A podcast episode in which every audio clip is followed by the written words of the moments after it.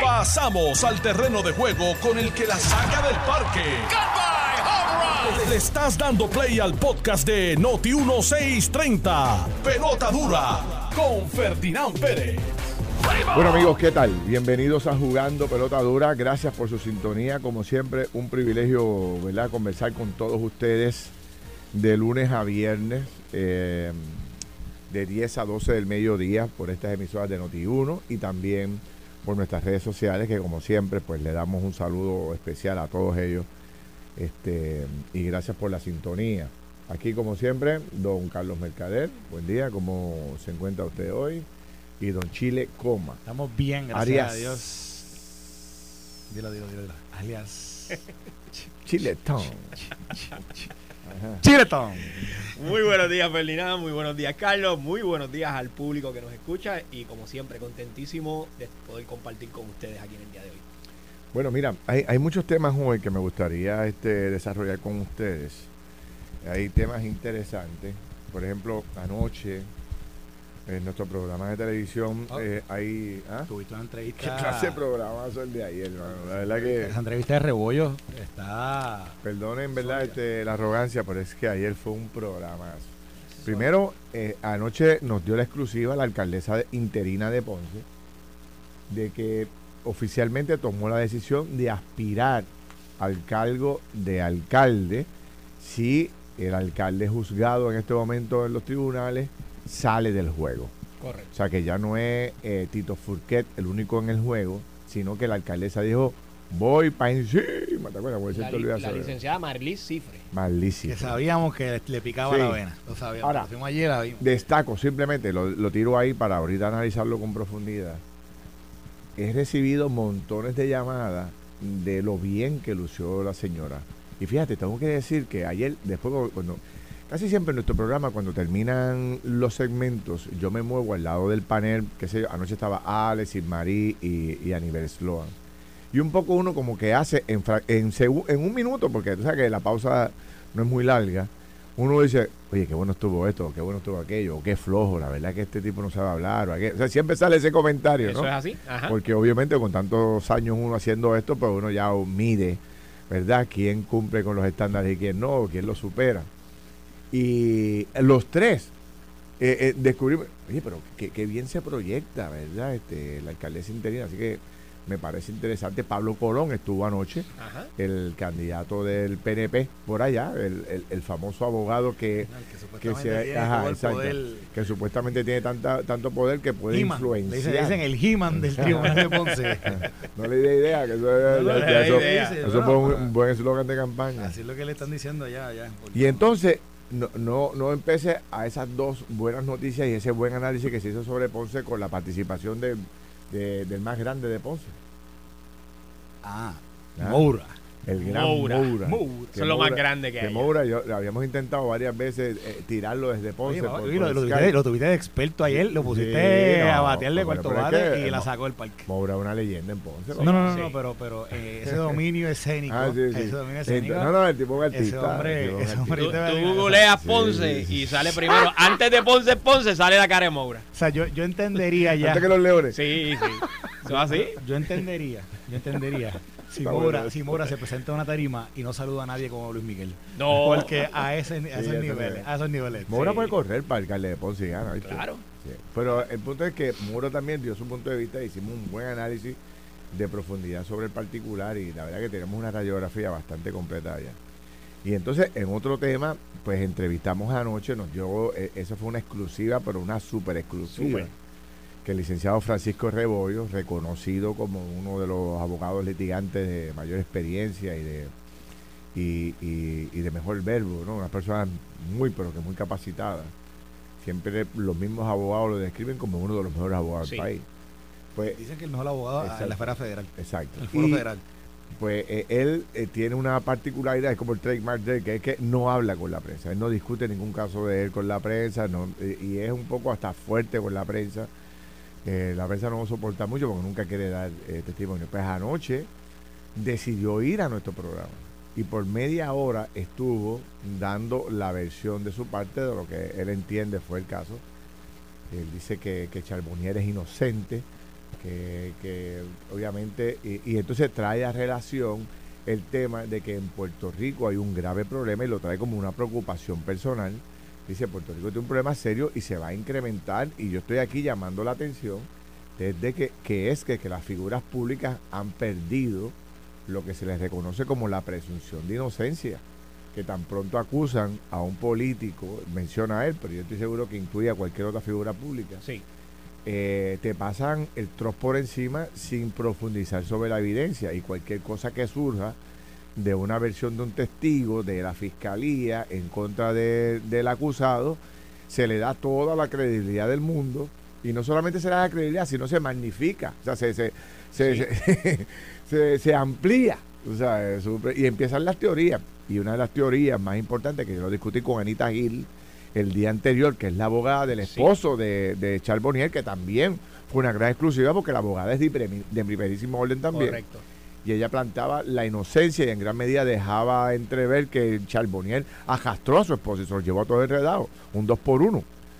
Este, pero, pero el punto de, de, de rebollo que me pareció que es fundamental es el hecho de que Puerto Rico tiene que moderar ¿verdad? su comportamiento ante la acusación formal del Estado contra cualquier ciudadano porque la presunción de inocencia no se puede perder.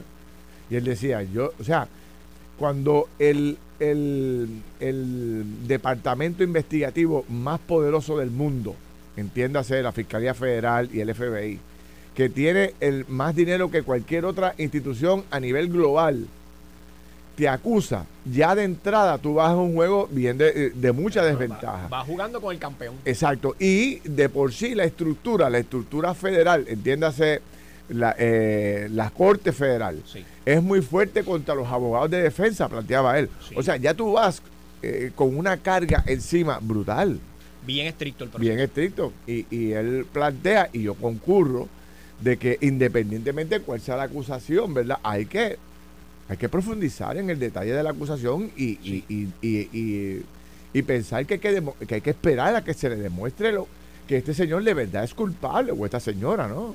Eh, ¿Quieres que ponga lo que él dijo?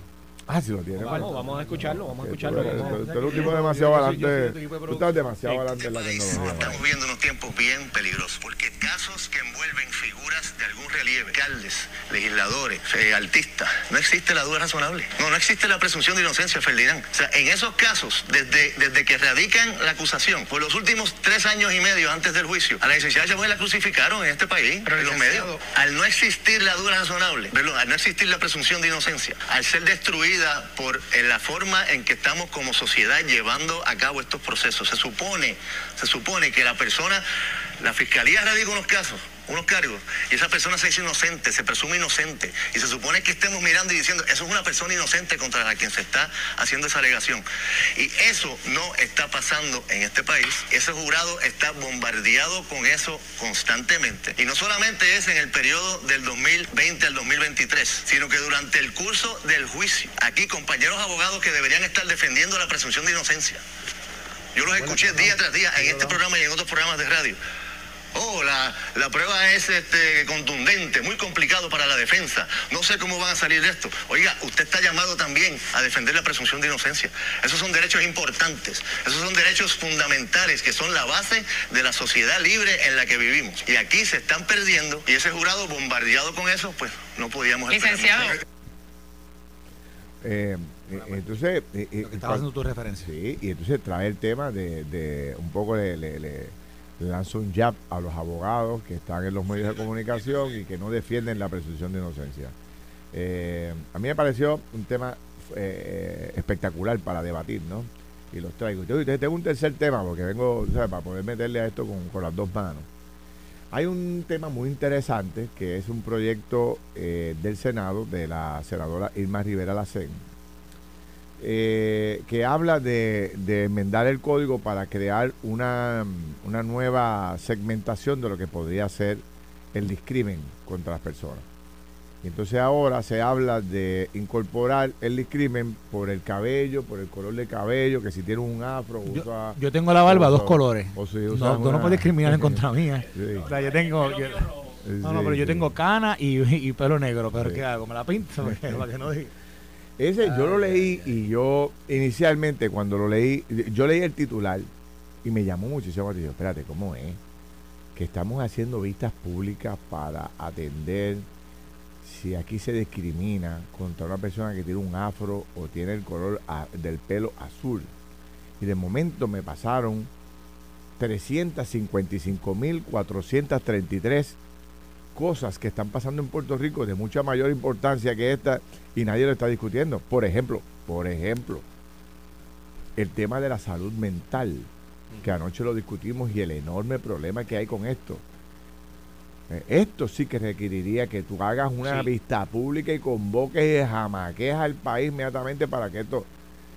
digo, no estoy menospreciando el asunto, pero hay prioridades y hay prioridades. O sea, y entonces también, bueno, pues las reglas.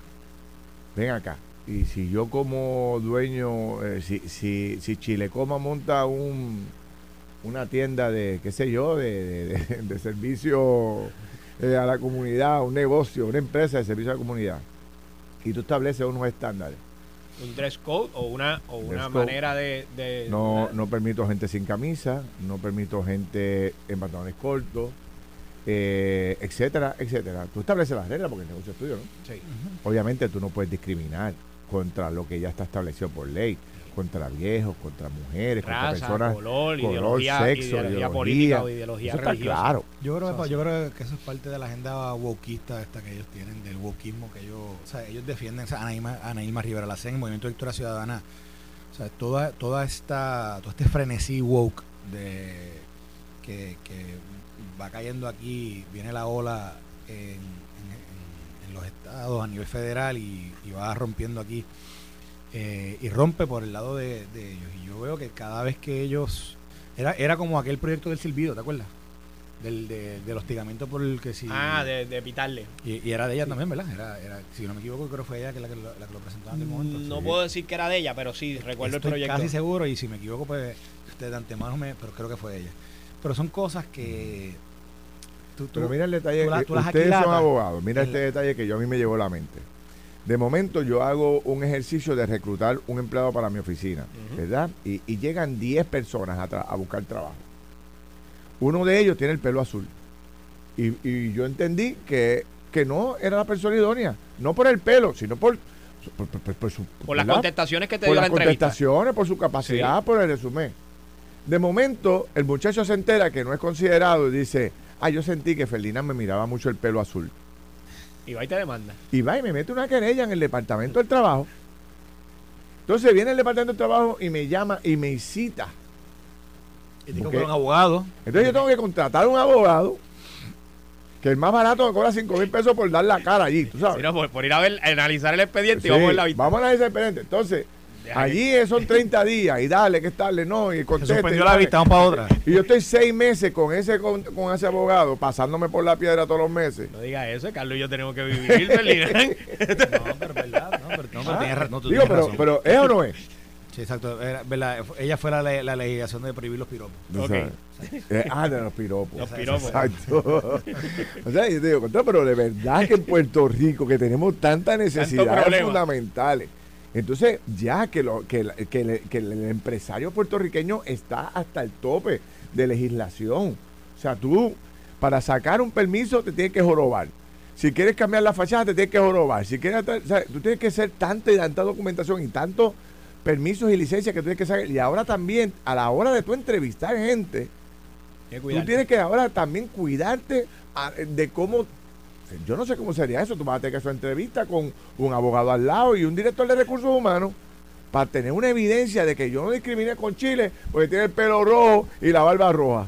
¿Tú te imaginas Chile? ¿Tú te No, no, yo, y esto, esto me ha perseguido a mí toda mi vida. Yo- de- desde que yo llegaba a un sitio y miraban a cinco personas, lo primero que decían es, ya, mire, ese colorado, no es colorado que sea bueno. Y yo me chavé.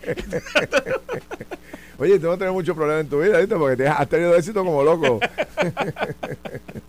o sea, no sé, la verdad es que. eh, eh, Yo, yo te sigo, Ferdinand. Yo estoy digo, claro. Dale tú, dale Yo, tú. yo estoy bien claro en lo que estás en lo que estás diciendo y obviamente existen unas leyes que protegen, ¿verdad? El, el, el discrimen en Puerto Rico y lo que se está tratando con, o se estaba tratando con este proyecto es, es de poder traspasar eso al sector privado. y que tú tuvieras que, en No, es que- efecto, es que tengo, tengo un pan aquí que dice que va a proponer un proyecto, Ajá. eh, un proyecto igual para los calvos. Bueno, pero es que va- vamos a eso. derecho es que- tienen, derecho Él tienen. dice, mira, que no discriminen contra los calvos. Exacto. Llega Por eso, a Porque eso. si eres calvo y si llegas a pedir un trabajo Exacto. y no te lo dan, pues, pues no te lo dieron porque eres calvo. Pues, pues, pues, llega Hay a una eso. historia, eh, hay una historia que destaca la misma, la misma Ay, artículo de relacionado a la noticia Ajá. que dice que eh, es una mamá blanca con dos hijos eh, negros eh, que uno de ellos se los rechazaron en, el- en la escuela porque tenía el afro demasiado grande, demasiado este Sí, que está de moda nuevamente. que está de moda y que supuestamente por ese afro discriminaron contra contra él y que no lo ejecutaron, ¿tú sabes? Eh, yo no sé, yo no conozco la historia, pero volvemos a lo mismo. O sea, yo traigo el- eh, en el caso del colegio donde estudiaron mis hijos, como un colegio aquí en Guaynabo este, de clase media, tú sabes. Por ejemplo, eh, los tenis tienen que ser negros. Si yo no, si mi hijo iba con un tenis color blanco, pues lo suspendían ese día. Ah, yo no quería que lo suspendieran. Pues tenía que llevarlo con tenis negro. Una vez me lo suspendieron también, este, porque lo suspendieron varias veces. Ay, como yo, de los míos. Sí, que ha sido los colorados. Y lo suspendieron porque eh, no llevaba correa. Se le olvidó la correa el día. Pues entonces lo mandaron otra vez para su casa. Mira cómo es la cosa. Y entonces yo pregunto, ¿y por qué te mandaron para acá? ¿Qué pasó? No, porque no llevaba correa. Y uno dice, pero en serio que, pero es disciplina, son reglas. Cuando yo llené el contrato para, para, para matricular a mi hijo allí, yo me leí las reglas Claro. y decía que tenía que ir con tenis negro, que tenía que ir con correa, que tenía que tener uniforme todo el tiempo, que tenía que llegar a las siete y media de la mañana, etcétera, etcétera, etcétera. Entonces, si yo firmé el contrato, ahora yo no puedo venir a decirle al colegio, no, no, no, no, no, mi hijo va con el tenis blanco y no es que eso lo prohíba ahora. No, pero es que, que- que- que- es que a usted se le aceptó bajo estas condiciones. O estoy yo navegando eh, mar adentro solo y sin viento. No, no, no, no. Esa, Ah. es, esa es la manera y, y existe un, un contrato que usted, ¿verdad? El que usted se adhiere. Y si usted lo firmó, esas son las normas y, y usted las aceptó. Y Mira tiene que irte por esa línea. dice Melvin, Melvin dice algo interesante. ¿Qué dice Melvin? Vamos a... No, eh, pero fíjate que, que- que es interesante lo que él dice porque eventualmente esto pudiera pasar. Dice, ahora el proceso de reclutamiento lo va a hacer una una, Una un- máquina. un IA, o sea, Ah, sí. artificial Una máquina de inteligencia para artificial, evitar sí. eso. Sí, sabe Dios. Sabe Dios. Entonces, y- entonces lo que ellos que ellos buscan supuestamente proteger a los trabajadores, pues entonces le van a quitar el trabajo también al, a quien recluta, al de HR, porque lo Yo va a hacer una sé, computadora. eh, es- Digo, tú eh, sabes, eh, es es- que está prohibido, pelada, pregunto, pregunto si está prohibido grabar las entrevistas de empleo. Si yo como patrón, yo voy a entrevistar a Chile, y yo, Chile, vamos a grabar la entrevista. Yo tengo que consentir. Tú tienes que consentir, ¿verdad? Que, que es así. Si no Porque, ¿tú sabes por qué yo creo que es importante grabar las entrevistas? Para que después no digan, mira, es que... No porque el, cuando tú vas a entrevistar a alguien, el tipo se come los nenes crudos. Sí. Mira, hay que trabajar horas extras. Ah, no. Voy. Chacho. Hay que llegar temprano. Voy. Yo- Mira, hay que viajar a la isla. Ah, eso lo y hacía este yo desde que hay. Voy. O sea, el tipo es. O sea, le tira, con- le, eh, le hace swing a todo A- lo que a tú le cualquier tires. picheo. A cualquiera. Y de momento, De momento, a los dos meses. No me digas que José, no me que José está ¿Cómo? haciendo, no me que, que, Yo no me puedo quedar aquí hasta las que José está 8. haciendo eso así. ¿Ah? Que yo vaya para dónde, para Ponce. José te va a dar contigo. Que yo vaya para Ponce, pero mira qué pantalones que para Ponce. No, no. Tú sabes, yo no voy para Ponce. A mí no me contrataron para eso. Entonces empiezan las controversias internas. Yo quiero grabar las entrevistas de empleo. A mí no algunos me dirán que yo, soy, yo quiero discriminar. Pero es que te, yo decía, oye caballo, yo te pregunté a ti, yo te lo dije que esta era la herramienta. ¿Qué pasó? Porque es que tú es para allá y no para acá. Mira, yo te, ¿Tú yo, yo te voy a hacer un Sí, cuento un día de toda la legislación va en favor del empleado. Pero ¿y qué tal de la legislación en favor de los que contratan a los empleados? Exacto. de los que le dan de comer a los empleados, de los que eh, hacen enormes sacrificios para buscar un negocio, para contra- co- comprar un edificio, para luz. alquilarlo, para pagar la luz, el si agua, el eres- acondicionado, si tú eres el todas las dueño- leyes, todo.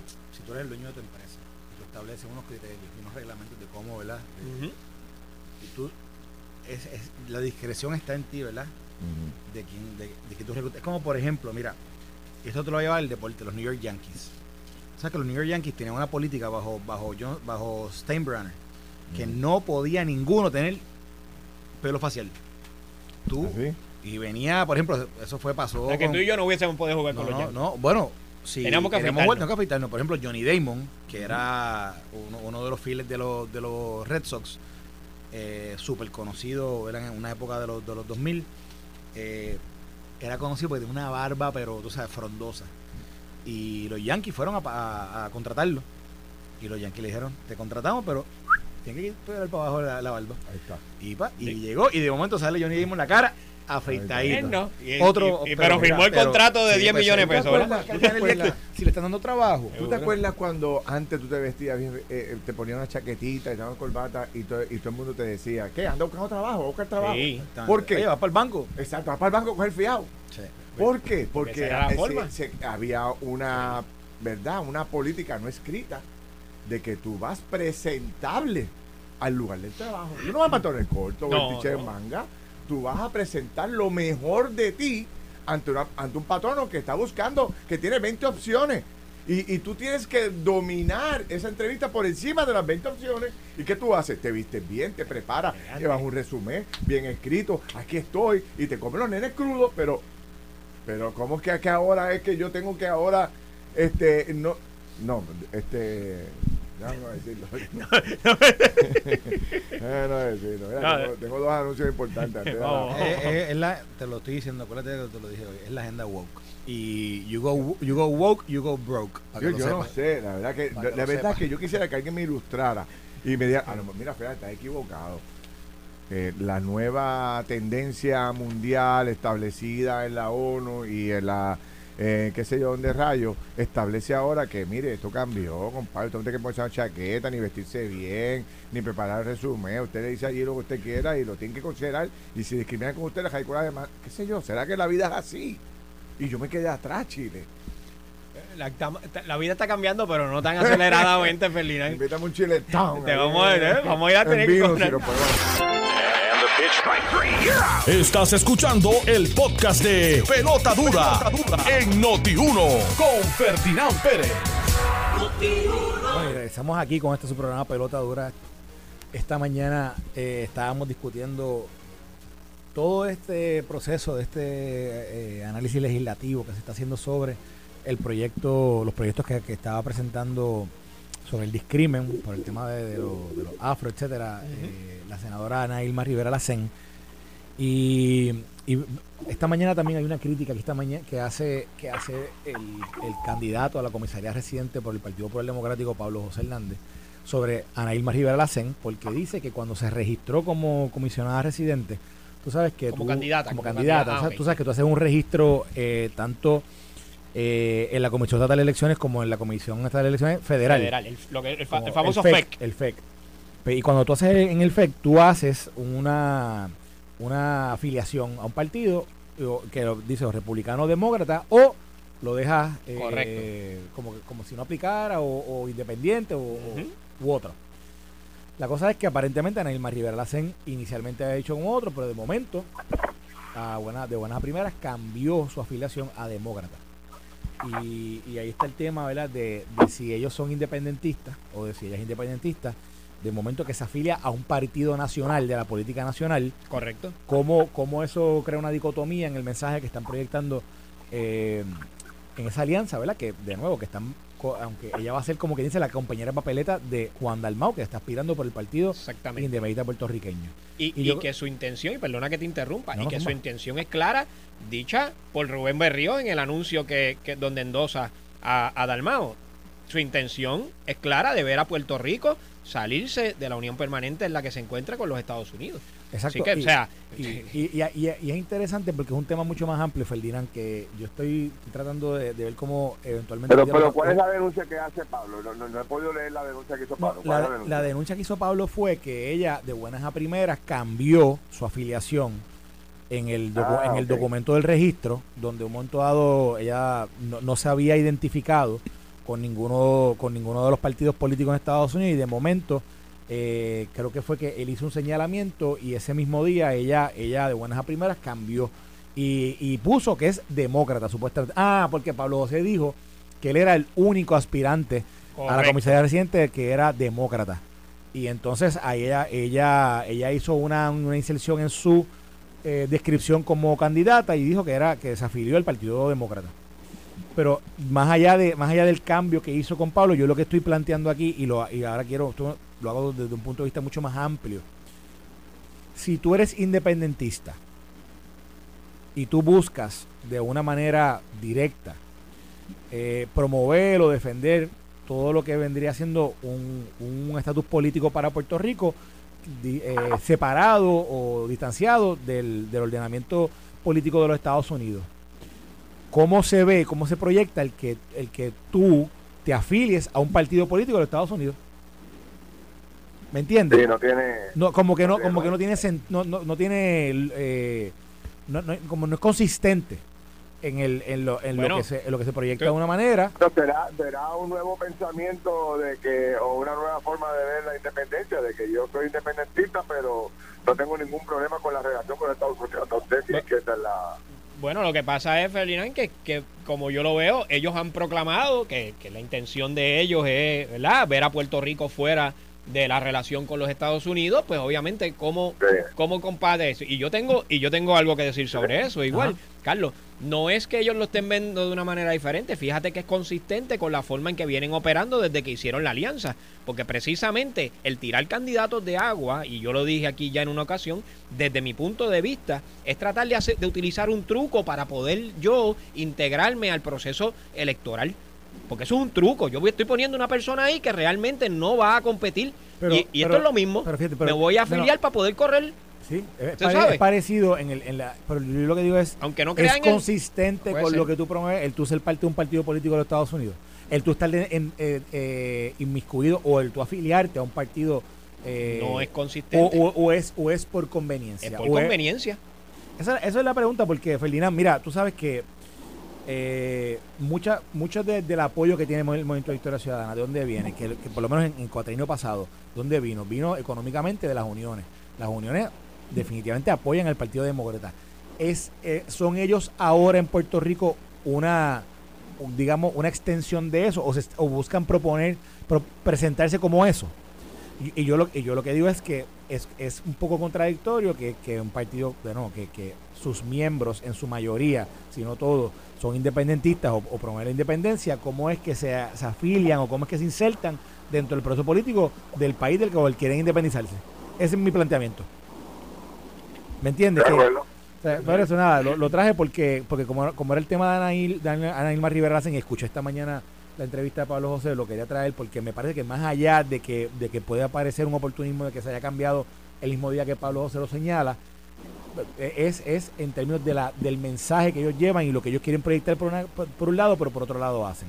Pero nada, mira, Ferdi, ayer, anoche, bueno, ayer tuvimos una discusión eh, bien buena en el programa de radio, que teníamos a Moura aquí eh, con nosotros participando, porque estaba en ese momento ocurriendo la vista que iba a tener el alcalde de Ponce, eh, Irizarry Pavón, sobre eh, la acusación que pesa en su contra, que le presenta el FEI, sobre el tema este de, del, manejo de los fondos de su campaña y de la exigencia que le pidiera, que le, que le hiciese a sus empleados alegadamente para que le pagaran un préstamo de la campaña.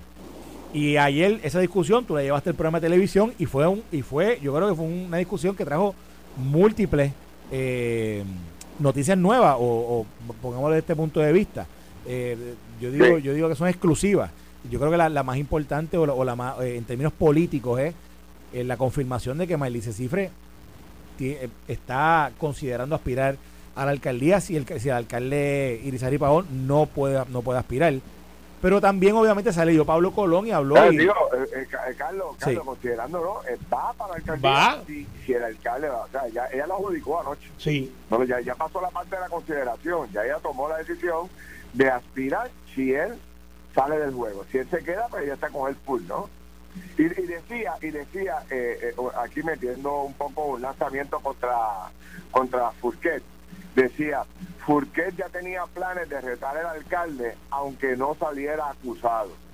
O sea que ya Tito Furquet venía en un proceso de retar al doctor desde antes de que le pasara lo que le estaba pasando. Y ella plantea, yo soy la leal, yo soy la que he estado ahí defendiendo eh, todo el trabajo que ha hecho el alcalde y por eso voy a continuar con la obra. Un poco destacando quién es el desleal y quién es el leal ¿no? en el proceso. Sí, sí, que, que, que, que hubo, tiraron bombas y todo. Exacto. Este, yo, yo, yo te tengo que decir, o sea, los conozco a ambos, tanto a Tito Fulquet como a la licenciada Marley Cifre, y, y creo que ambos, cualquiera que salga electo, si es que finalmente van a una primaria, serían excelentes candidatos. Eh, ambos, ambos tienen una trayectoria profesional muy buena, ambos son servidores públicos, ambos adoran Ponce. Así que me parece que cualquiera que salga electo obviamente puede, puede hacer un excelente trabajo por, No, ese, por esa ciudad. Interesante que, en, interesante que en el día de ayer, Ferdinand, cuando estábamos discutiendo todo, todo este tema, recuerdas que estaba la controversia de si, de si se iba o no a, Correcto. a, a mo- a mover, a transferir La el- vista. la vista hacia otra jurisdicción que no fuese la jurisdicción de Ponce.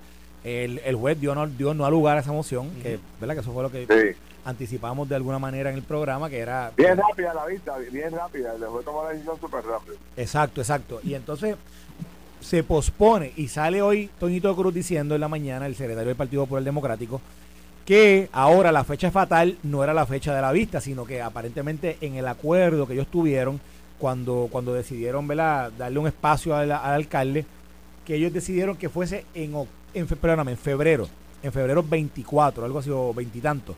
Eso quiere decir que todavía, Sí. que todavía ese tema queda en suspenso. Y yo te pregunto, y, ¿verdad? y, y lo planteo para, para que lo discutamos un momento, Ferdinand, es ¿qué impacto tiene esto sobre el Partido Popular Democrático en Ponce? Que todavía queda en suspenso quién va a ser el candidato oficial, porque si bien es cierto que tú puedes decir públicamente que tienes un acuerdo con que el alcalde que está suspendido sigue siendo la persona que radicó para que fuera el, el- candidato oficial, pero estamos viendo ya la discusión pública de diferentes voces que, que, que están afilándose los colmillos para, para ocupar esa posición. ¿Cómo eso impacta o no impacta el proceso político ahí en el, en el municipio? Ahora definitivamente lo va a impactar, sea, porque ya, ya tuviste que la alcaldesa ayer hizo, lo, hizo las declaraciones que te digo, ya le mete un salpazo a Purquet. ¿sabes? Porque quería interjetar al alcalde, tú sabes, desde antes, y, y yo soy la leal aquí que estoy apoyando, defendiendo la cosa. O sea, se va a incrementar, va a venir golpes de todos lados, pero yo creo que tampoco, la- o sea, no, no, no tiene mucha alternativa el partido, o sea, todavía, porque si le dio ese plazo, porque yo creo que no era la fecha, era la decisión sobre su futuro. Si el tribunal decide que hay causa para juicio, se acabó el evento, pero no, no era, no sé si la condición era hasta esta fecha en particular, sino hasta que el tribunal decidiera cuál era el futuro, no sé. Yo, No yo sé estoy, yo estoy en la misma línea, Ferdinand, y, y, y lo veo así. O sea, y de- desde mi punto de vista, contestando la primera pregunta de Carlos, yo, yo entiendo que el efecto político como tal eh, puede, puede verse en dos áreas. Primero, realmente los populares están eh, esperando que, que un candidato ¿verdad? decida finalmente quién, quién va a ser, que el partido decida finalmente quién va a ser el candidato. Pues mira, perfecto. ¿Tenemos tiempo todavía para eso? Yo creo que hay tiempo suficiente todavía.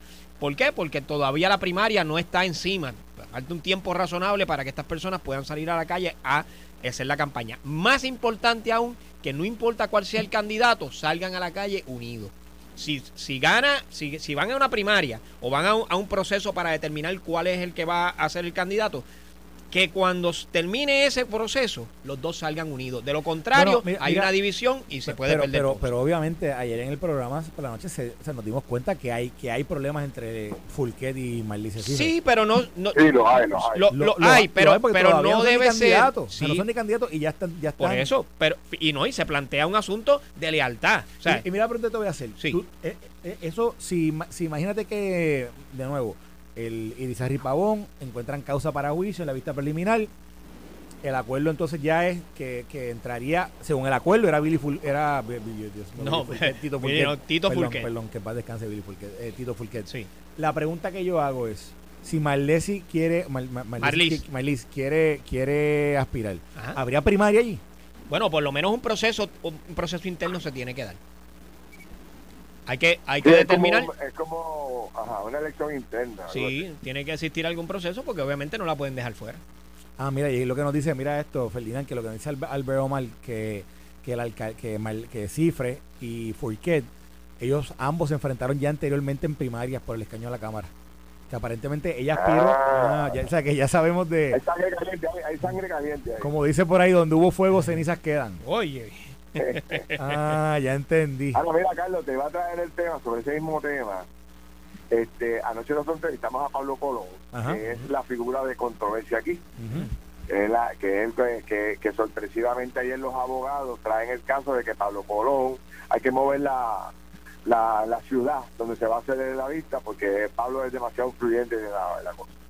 Y cuando le preguntamos a Pablo, Pablo estaba, eh, dice él que es súper ofendido y que la acción tomada por los abogados del alcalde de Ponce es una falta de respeto y eh, está hasta considerando radicarle una querella ética a los abogados porque va su planteamiento va en desprestigio de la institución, del tribunal, de los jueces. ¿Qué les parece a ustedes? Bueno, mira, yo, yo, el argumento de Pablo Colón de que es una falta ética, yo, yo, eso está un poquito, está tirando el chicle un poco allí, yo creo. Ahora, a mí, que a mí el argumento me parece descabellado, sí, a mí me pareció descabellado, digo, no descabellado, me pareció, porque el abogado plantea lo que tenga que plantear, ¿verdad? Lo que él entienda que haya que plantear, y, y creo que eso es una de, uno, uno, una- unos recursos o uno de los alegatos Eso que es- si él lo sustenta, lo, eh, yo creo que está correctamente que lo presente. Ahora, yo creo que la- el fundamento está descabellado. Porque es como decir, imagínate, bueno, es como decir, ah, pues, el alcalde no puede tener a Tonito Andreu porque Tonito Andreu es demasiado duro. Y entonces, y ya va a influir sobre el juez. Es que o sea, es, es un argumento que recae sobre una figura que en realidad es difícil tú poder decir, yo- ah, sí, es que él tiene influencia aquí sobre todo no, esto. yo, yo entiendo O que sea, no eh, es la no es presunción, la presunción er- errónea contra el tribunal. si tú ayer yo tú, ayer yo di mi opinión sobre esto y cuando escuché las expresiones del, del abogado de la defensa ¿verdad? De, de Tonito Andreu me, me sustento aún más porque esto no tiene que ver con cuánta influencia pueda tener el licenciado Colón sobre el juez. No ese no es el punto. Eso no es lo que plantea la defensa. La defensa lo que está diciendo es no mire para asegurar la pureza del procedimiento y que aquí no existan al, al momento en que el juez vaya a tomar la decisión no exista ni de un lado ni del otro una, una opinión de que aquí se, se, ban- se abanderizó para cualquiera de los dos lados, vamos a trasladarlo a una cancha neutral. Y esto, Es que- y es esto, que pero espérate, tribunal- Carlos, porque tú, tú, fíjate una cosa, tú, tú mencionas que, que no, que esto, esto es descabellado. No, no, es No, el descabellado. argumento para mí es descabellado. No, porque sí, es que esto es una de las herramientas que en derecho tienen todos los abogados para presentar. Tú puedes presentar a- y decirle a un juez que, Es se, más, yo que diría, se inhiba. yo di- yo Tú puedes diría que Tonito solicitarle Andreu, a un juez. Yo, diría que Tonito Andreu, su estrategia ha sido hacer esto algo político cuando no, en realidad, si eso es lo que para creo que nada, está pasando Carlos. ahí. Por el contrario, Chico, porque- él está utilizando dentro de las herramientas que todos los abogados tienen, una de ellas, y le está diciendo al juez, mire juez, le estoy haciendo una solicitud de traslado. ¿Qué dijo el juez? Para mí Ah, es no al lugar. que están haciendo ¿Qué, con lo de qué dijo el juez? No al lugar. político. Inmediatamente él le dijo, pues póngamelo por escrito. Y eso lo que está diciéndole al juez es, yo voy a apelar esta Pero- decisión, que en derecho lo puede fíjate- hacer. Pero fíjate este punto que trae Carlos que me parece interesante yo no lo había, yo no lo había notado. El hecho de que de, eh, el, el hecho de, de Pablo Colón y, y su poder en Ponce, en el tema de los tribunales y eso, era eh, un secreto a voces, número uno. Número dos, de que Pablo Colón tuviera algún tipo de injerencia en la investigación o él fuera responsable de que se investigara por, su poder político al alcalde, lo había denunciado el propio alcalde. Entonces, pero este, para mí, muy hábilmente, Tono Andreu lo mete dentro del tribunal. Y entonces, al hacer el planteamiento de mover la sede, porque el abogado tiene demasiada influencia, ¿qué le está diciendo el posible jurado que va a estar atendiendo el caso del alcalde? Estamos aquí, pero de entrada debemos decir que es Pablo Colón el responsable de esta investigación Exacto, contra el alcalde. esa- eso- Hizo un exacto. issue, lo, lo metió el tema político ahí, para mí le Exacto. quedó magistral. Exacto, eso es, lo que yo, eso es lo que yo creo que está pasando aquí. La Pues- estrategia pues- política, pues la lo- estrategia lo utilizó- legal, que sí, fíjate que tú Lo mismo lo de una, mencionaste. manera, de una manera correcta, está utilizando las Pero- herramientas pero que le da la ley. dando la razón entonces. No, no, te estoy dando la razón porque no precisamente le está Mira, Chile me utilizando. dio la razón, qué bueno. no, no. Chiletón Yo- me dando la Mira, razón. Carlos, mira qué sencillo. Si él tiene esa herramienta, ¿por qué no la puede utilizar? Está bien, Pues no, porque todos los el abogados argumento, tienen. No es la herramienta, es el argumento. Lo que Es estoy el- hablando es el, el- argumento. El argumento que él está diciendo es, juez, Eh. vele por la pureza, la pureza del procedimiento. Pero está es un derecho que tú tienes como ciudadano. Lo único que el tipo muy hábilmente lo, lo, lo utiliza para embarrar a Pablo Colón detrás de toda la investigación contra el alcalde. Y- lo pone por escrito en una moción dentro del tribunal. y matizar O sea y matizar el caso contra el alcalde como si fuera un caso político. Eso es lo que me parece que, trató aquí hacer la defensa. Mira, Perdi, Esto fue el podcast de Noti1630. Pelota dura con Ferdinand Pérez. Dale play a tu podcast favorito a través de Apple Podcasts, Spotify, Google Podcasts, Stitcher y notiuno.com.